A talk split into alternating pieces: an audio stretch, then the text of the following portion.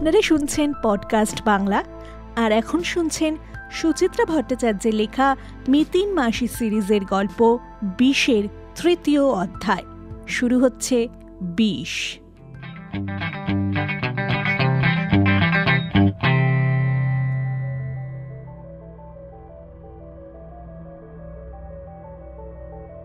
আবার MRL tower, এবার আট তলায় নয়, তিন তলায়। ভাদ্রের ভ্যাবসা দুপুর তখন সবে গড়িয়ে গড়িয়ে বিকেলে পৌঁছেছে। ঘড়ির কাটায় পাক্কা একশো কুড়ি ডিগ্রি। বেশ কয়েকবার ফ্ল্যাটের বেল বাজাতে হলো নিতিনকে।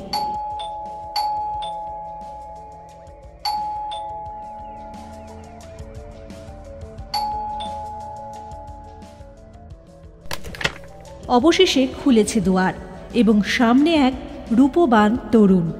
বয়স তিরিশের আশেপাশে। টকটকে রং, খাড়া নাক, গাঢ় নীল চোখ, পেটানো স্বাস্থ্য, উচ্চতা প্রায় ছ ফিট। হঠাৎ দেখলে মনে হয় যেন জীবন্ত গ্রিক ভাস্কর্য।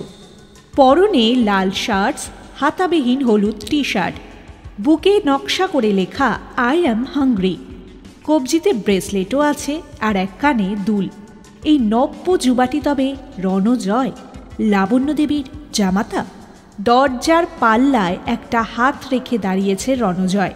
মিতিনকে এক টুকরো মেয়ে পটানো হাসি উপহার দিয়ে বলল ইয়াস প্লিজ মিতিনের পরিচয় শুনেই অবশ্য নিবে গেছে হাসিটা। চোখ পলকে সরু। ও আচ্ছা আচ্ছা আপনি সেদিন ওপরে গিয়েছিলেন।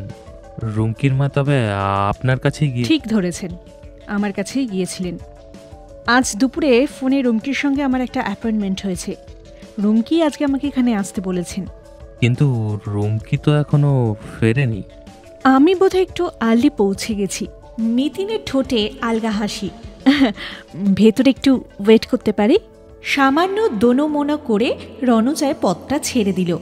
মিতিন পায়ে পায়ে ঢুকছে অন্দরে। আট তলার মতো প্রকাণ্ড না হলেও লিভিং রুমখানা নেহাত ছোট নয়। সাজসজ্জা বাহুল্যবিহীন ছিমছাম। তবে সোফায় আর পর্দার রঙে টিভি ক্যাবিনেটে সাজানো সুন্দর সুন্দর শোপিস ল্যাম্পশেটে রুচির ছাপ স্পষ্ট। রণজয় খানিক তফাতে দাঁড়িয়ে জুলু জুলু চোখে দেখছিল সোফায় বসা আগন্তুককে। মিতিন হেসে বলল, আমি বুঝেছি আপনি একটু ডিস্টার্ব হয়েছেন। রুমকি বলেছিলেন আপনার নাকি বাড়িতেই অফিস রণজয় মুখভঙ্গি করে বলল, তাহলে নিশ্চয়ই এটাও বলেছে আমার কাজটা কি? অনলাইন শেয়ার ট্রেডিং ইয়েস ঠিক চারটে মার্কেট ক্লোজ হয়। এই সময়টা আমি সত্যি খুব ব্যস্ত থাকি। তো চারটে তো বেজে গেছে। এই মুহূর্তে নিশ্চয়ই তেমন কোনো কাজ নেই? হুম আছে। সারাদিনে স্টক ওঠা পড়ার পরে হালচালটা এই সময় স্টাডি করি। ডেলি প্রফিট লসের হিসাবটা করতে হয়। সে একদিন না হয় পরেই করলেন। বসুন না একটু গল্প করি প্লিজ। বুঝেছি। আমায় ক্রস করতে চাইছেন? না না তাহা কেন? আপনি এটাকে বন্ধুত্বপূর্ণ আলোচনাও বলতে পারেন। মিতিন রণজয় চোখে চোখ রাখল। একটা গুরুত্বপূর্ণ খবর আপনাকে দিতে পারি। কি? লাবণ্য দেবীকে বিষ খাইয়ে মারা হয়েছে। বিষ খাইয়ে? রণজয় ধপ করে সোফায় বসে পড়ল। কি করে জানলেন? Police report. হুইস্কিতে আর্সেনিক ছিল। ইজ ইট রণজয়ের মুখ ফ্যাকাশে। স্ট্রেঞ্জ ভেরি স্ট্রেঞ্জ স্ট্রেঞ্জ বলছেন কেন? কে মেশাবে বিষ? কখন মেশাবে? কেন? দুপুর দুটোর পর থেকে উনি তো একাই ছিলেন। যে কেউ গিয়ে ওই কাজটা করতে পারে। মিতিন মুখ টিপে হাসল। পুলিশ তো কাউকে ছেড়ে কথা বলে না। সন্দেহের তীর কিন্তু আপনার দিকেও আসতে পারে। কিন্তু আমি তো সারাক্ষণই ফ্ল্যাটেই ছিলাম। প্রমাণ করতে পারবেন তো? অফকোর্স পারব। রুমকি সাক্ষী? রণজয় যেন ঈষৎ উত্তেজিত হলো। রুমকি আমায় চারটে ফোন করেছিল? দশ মিনিট পর তার সঙ্গে আবার আমার কথা হলো। মোবাইলে নাকি ল্যান্ডলাইনে? প্রথমবার মোবাইলে নেক্সট টাইম ল্যান্ডলাইনে? ওর কাছে একটা লোক আসার কথা ছিল ইন্স্যুরেন্সের এজেন্ট আমাকে বসতে বলেছিল। সে বোধহয় এলো সাড়ে চারটের আগে। তার সঙ্গে বসে কথা বলছি। তখনই রুমকি ফিরল স্কুল থেকে। আর দুটো থেকে চারটে? আশ্চর্য আমি তো জানিই না উনি ওই দিন মারা যাবেন। তাহলে নয় পাঁচটা বন্ধুকে ডেকে সারাদিন বাড়িতে বসিয়ে রাখতাম। রণজয়ের সুন্দর মুখখানা কেমন বিকৃত দেখাল। দুহাত ঝাঁকিয়ে বলল তাছাড়া উনি মারা গেছেন তো পাঁচটা থেকে সাড়ে পাঁচটায়। তখন তো আমি রুমকি আর ইন্স্যুরেন্সের ওই লোকটা সবাই এই ঘরে। বটেই তো বটেই তো। মিতিনের স্বর শান্ত। আসলে আপনি কাছাকাছি থাকেন বলেই প্রশ্নটা আমার মাথায় এলো। কাছাকাছি মানে? রণজয় দপ করে জ্বলে উঠল। হোয়াট ডু ইউ মিন আরে বাবা এত এক্সাইটেড হচ্ছেন কেন? আসলে আপনারা সেম প্রেমিসিসের মধ্যে থাকেন তো তাই নিশ্চয়ই উপরতলায় আপনার যাতায়াত আছে। তো? দুপুরের কাজকর্ম ফেলে আমি তার সাথে ঘরে বসে ড্রিঙ্ক করব? আমি তো বলিনি আপনি ড্রিঙ্ক করছিলেন জাস্ট একটা সম্ভাবনা। কিসের সম্ভাবনা? আমি ক্লাসে বিষ মিশিয়েছি। কেন লাবণ্য মজুমদার মারা গেলে আমার কি লাভ? আই এম এক্সট্রিমলি সরি আমি কিন্তু আপনাকে হার্ট করতে চাইনি। রণজয় তবু গজগজ করছে। কাছাকাছি তো অনেকেই থাকে। রুমকির বাবা মালতী দিদি বা বাদ দিচ্ছেন কেন? লাবণ্য মজুমদার তো স্লো পয়জনিংয়ের ব্যাপারে হাজব্যান্ডকেই সন্দেহ করতেন। চিন্তা করবেন না আমাদের সবই স্মরণে আছে। তবে কি জানেন তো পুলিশ ডিটেকটিভদের কাছে সকলেই কিন্তু সাসপেক্ট আমাদের নজরটাই বাঁকা কিনা? মিতিন ফের হাসল। যাকগে যাক ওসব কথা এবার কিন্তু সত্যি সত্যিই গল্প করব। আপনি খুব এক্সাইটমেন্ট ভালোবাসেন তাই না? এমন অনুমানের কারণ? আপনার শেয়ার মার্কেটের ইন্টারেস্ট দেখে মনে হলো। বলে যাচ্ছেন এটাই আমার রুটি রুজি। হয় ভালো রোজগারপাতি। শুনেছি এতে নাকি খুব রিস্ক দু টাকা এলে দশ টাকা নাকি বেরিয়েছে?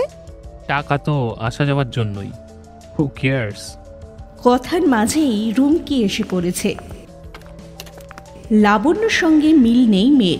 চেহারাটা বরং বাবা ঘাসা টেনে টনে সুশ্রী বলা যায়। বছর পঁচিশের ছোট্ট খাট্ট রুমকির পোশাক আশাক, হাবভাব, সবই লাবণ্যর বিপরীত। চোখে মুখে বিষণ্ণতার আভাস। সদ্য মা হারিয়েছে বলে কি? নাকি রুমকি এরকমই একটু যেন নিস্তেজ গলাতেই রুমকি জিজ্ঞেস করল অনেকক্ষণ আগে এসেছেন না না এই তো মিনিট কুড়ি পঁচিশ। মিতিন ভদ্রতা করে বলল আসলে আপনার হাজব্যান্ডের সঙ্গে গল্পগুজব করছিলাম। চা খাবেন? No thanks. মিতিনের গলার ওজন বাড়ল। লালবাজারের ডিসি ডিভির সঙ্গে আমার একটা অ্যাপয়েন্টমেন্ট আছে। এখানকার কাজ সেরে চটপট কিন্তু বেরাতে হবে। ওহ। রুমকি কাঁধের ঝোলা ব্যাগ টেবিলে রেখেছে।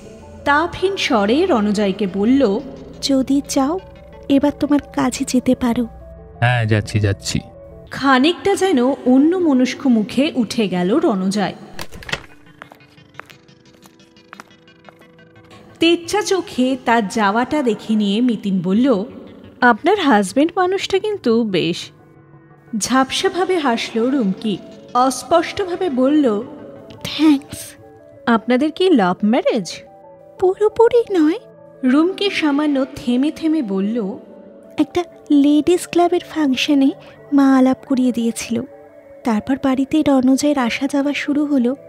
নিজেই একদিন বিয়ের কথা তুলল। আপনিও নিশ্চয়ই এক কথায় রাজি?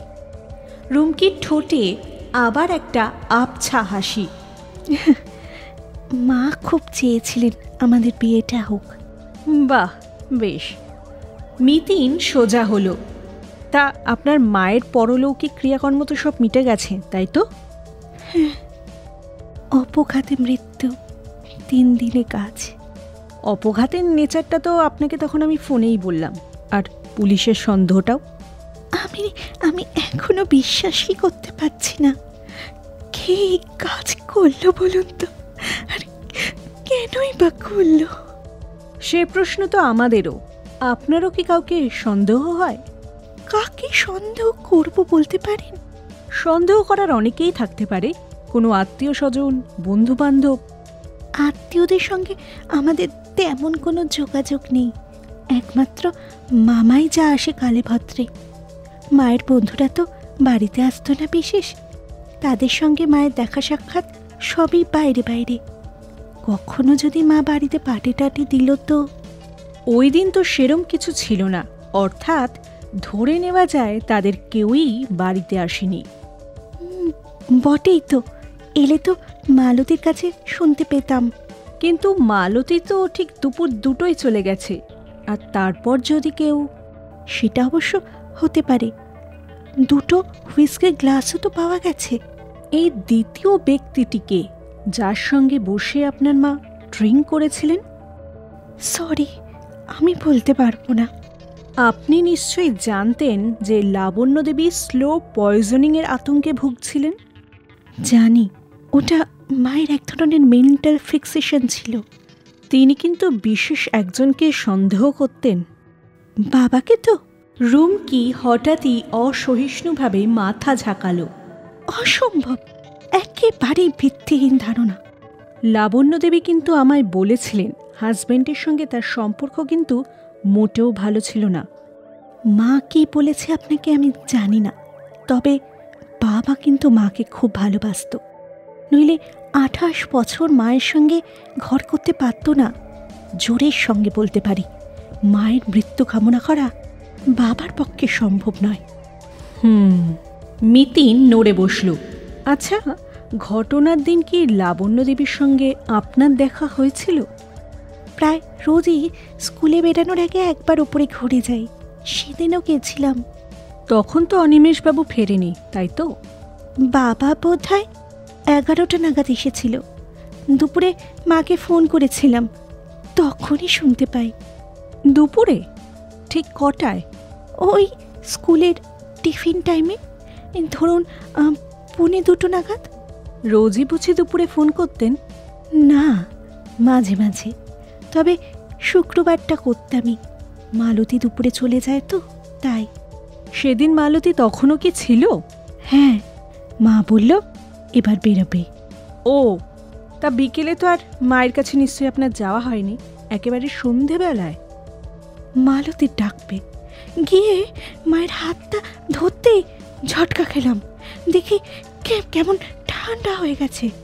আর তক্ষণই আপনারা ফোন টোন শুরু করলেন তাই তো? হ্যাঁ আমার ফোন পেয়েই তো বাবা এসে গেল আর তার পরপরই ডাক্তারবাবু। অনিমেষবাবু নিশ্চয়ই খুব ভেঙে পড়েছিলেন? একে আর বলার অপেক্ষা রাখে? এলোই তো প্রায় উদ্ভ্রান্তর মতো। ছুটতে ছুটতে বোধহয় দশ বারো মিনিটের মধ্যেই। তাই? মিতিনের দৃষ্টি পলকের জন্য তীক্ষ্ণ।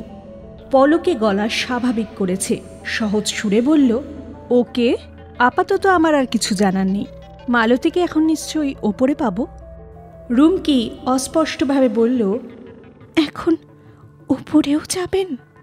যাই একবার, দু একটা ছোটোখাটো ব্যাপারে জানার আছে। মিতিন উঠে দরজার দিকে এগাল। দুঃখী দুঃখী মুখে রুমকি আসছে পেছন পেছন। হঠাৎই নিচু স্বরে জিজ্ঞাসা করে উঠল, ম্যাডাম খুনি ধরা পড়বে তো ম্যাডাম? আমরা তো চেষ্টা করছি। এবার দেখা যাক। আচ্ছা যে ক্লাস দুটো পুলিশ নিয়ে গেছে তাতে কারোর হাতের ছাপ মানে ওসব দিয়েও তো ধরা যায় তাই না? ঘাড় ঘুরিয়ে মিতিন ঝলক দেখল রুমকিকে। হেসে বলল হ্যাঁ তা তো হয় পুলিশ সবই দেখবে। বলেই মিতিন সোজা করিডরে তারপর লিফট ধরে শটান আট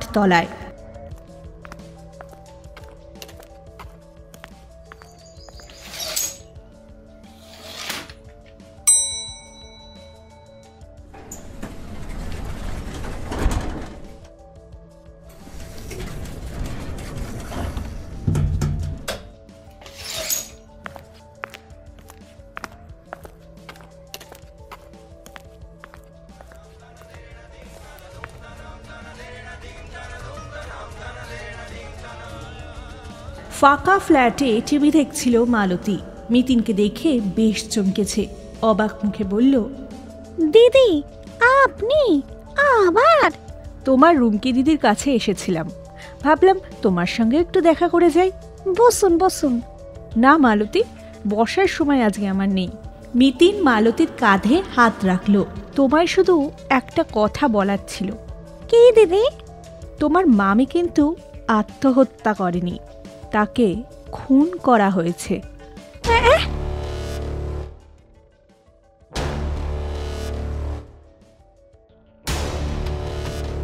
মালতী প্রায় আটকে উঠেছে। কে মারলো? এমন একজন যে তুমি না থাকার সময় এসেছিল। মিতিনের স্বর শীতল। অবশ্য তুমি যে দুপুরবেলা ফ্ল্যাটে ছিলে না তার কিন্তু কোনো প্রমাণ নেই। কি বলছেন দিদি? মালতীর মুখ সাদা হয়ে গেল। বিশ্বাস করুন আমি ঠিক দুপুর দুটোয় বেরিয়েছি বাড়িতেই গেছিলাম। সে তোমার পঞ্চাননতলায় খোঁজ নিলেই জানা যাবে। আপনি আমার বাড়িতে যাবেন নাকি? পুলিশ যাবে। তারা তো সবকিছু ভালো করে বুঝে নেবে। তাই? মালতী ঝপ করে মিতিনের হাত চেপে ধরেছে। আমাকে আমাকে বাসান দিদি আমি আমি সেদিন বাড়ি যাইনি। তার মানে ফ্ল্যাটেই ছিলে?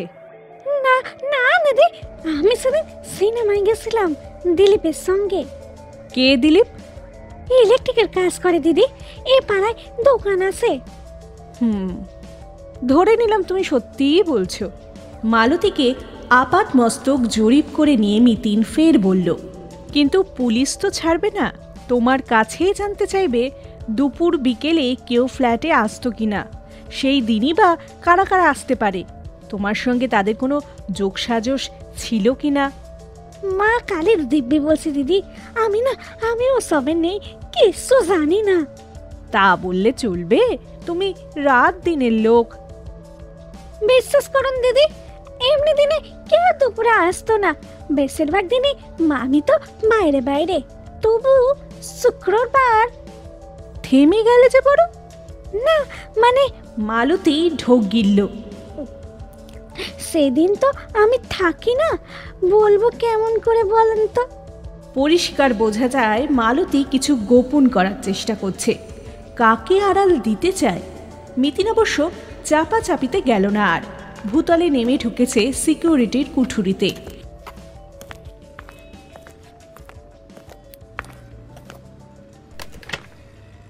ব্যাগ থেকে পরিচয়পত্র বার করে দিয়ে বলল একটা জরুরি খবর দরকার। সবুজ উর্দি পরা নিরাপত্তা রক্ষীটি ঈষৎ তটস্থ। হ্যাঁ হ্যাঁ বলেন। গত শুক্রবার এই আটশো চার নম্বর ফ্ল্যাটে কে কে এসেছিল? দুপুর দুটো থেকে চারটের মধ্যে। না ম্যাডাম কেউ আসে নাই। শুধু কাজের মেয়েটা বাইরে গেছিল। ওই তখন বোধহয় দুইটা বাজে। তারপর তো সন্ধ্যাবেলা ফিরে আয়া দেহে। মাঝে মেয়েটা একবারও আসেনি? না ম্যাডাম। আইলে শখে নিঘাত পড়ত। ওদের বাড়ির আর সবাই? অনিমেষ বাবু তার মেয়ে জামাই তারা কে কখন? দিদিমণি তো বিকালবেলা স্কুল থেকে আইলেন। ওই যেমন আসেন। দাদাবাবু বেরোয় নাই। বলতে বলতে যুবকটির কপালে ভাঁজ। ও হ্যাঁ হ্যাঁ। ওই অনিমেষ স্যার একবার বাইরে গিয়াও ফিরে আইলেন। তাই? কখন? টাইমটা নিখুঁত মনে নাই ম্যাডাম। ওই সাড়ে তিনটে থেকে চারটা হইব। আসলে এইখানকার বাসিন্দাদের ঢোকা বেরোনো অত তো খেয়াল করি না। তবে অনিমেষ স্যার একটু পরেই আবার বেড়ায় গেছিলেন। গাড়ি ছাড়াই হাইটা হাইটা। এতক্ষণে মিতিনের সামনে যেন আলোর আভাস। হিসেব বোধহয় এবার মিলবে আস্তে আস্তে।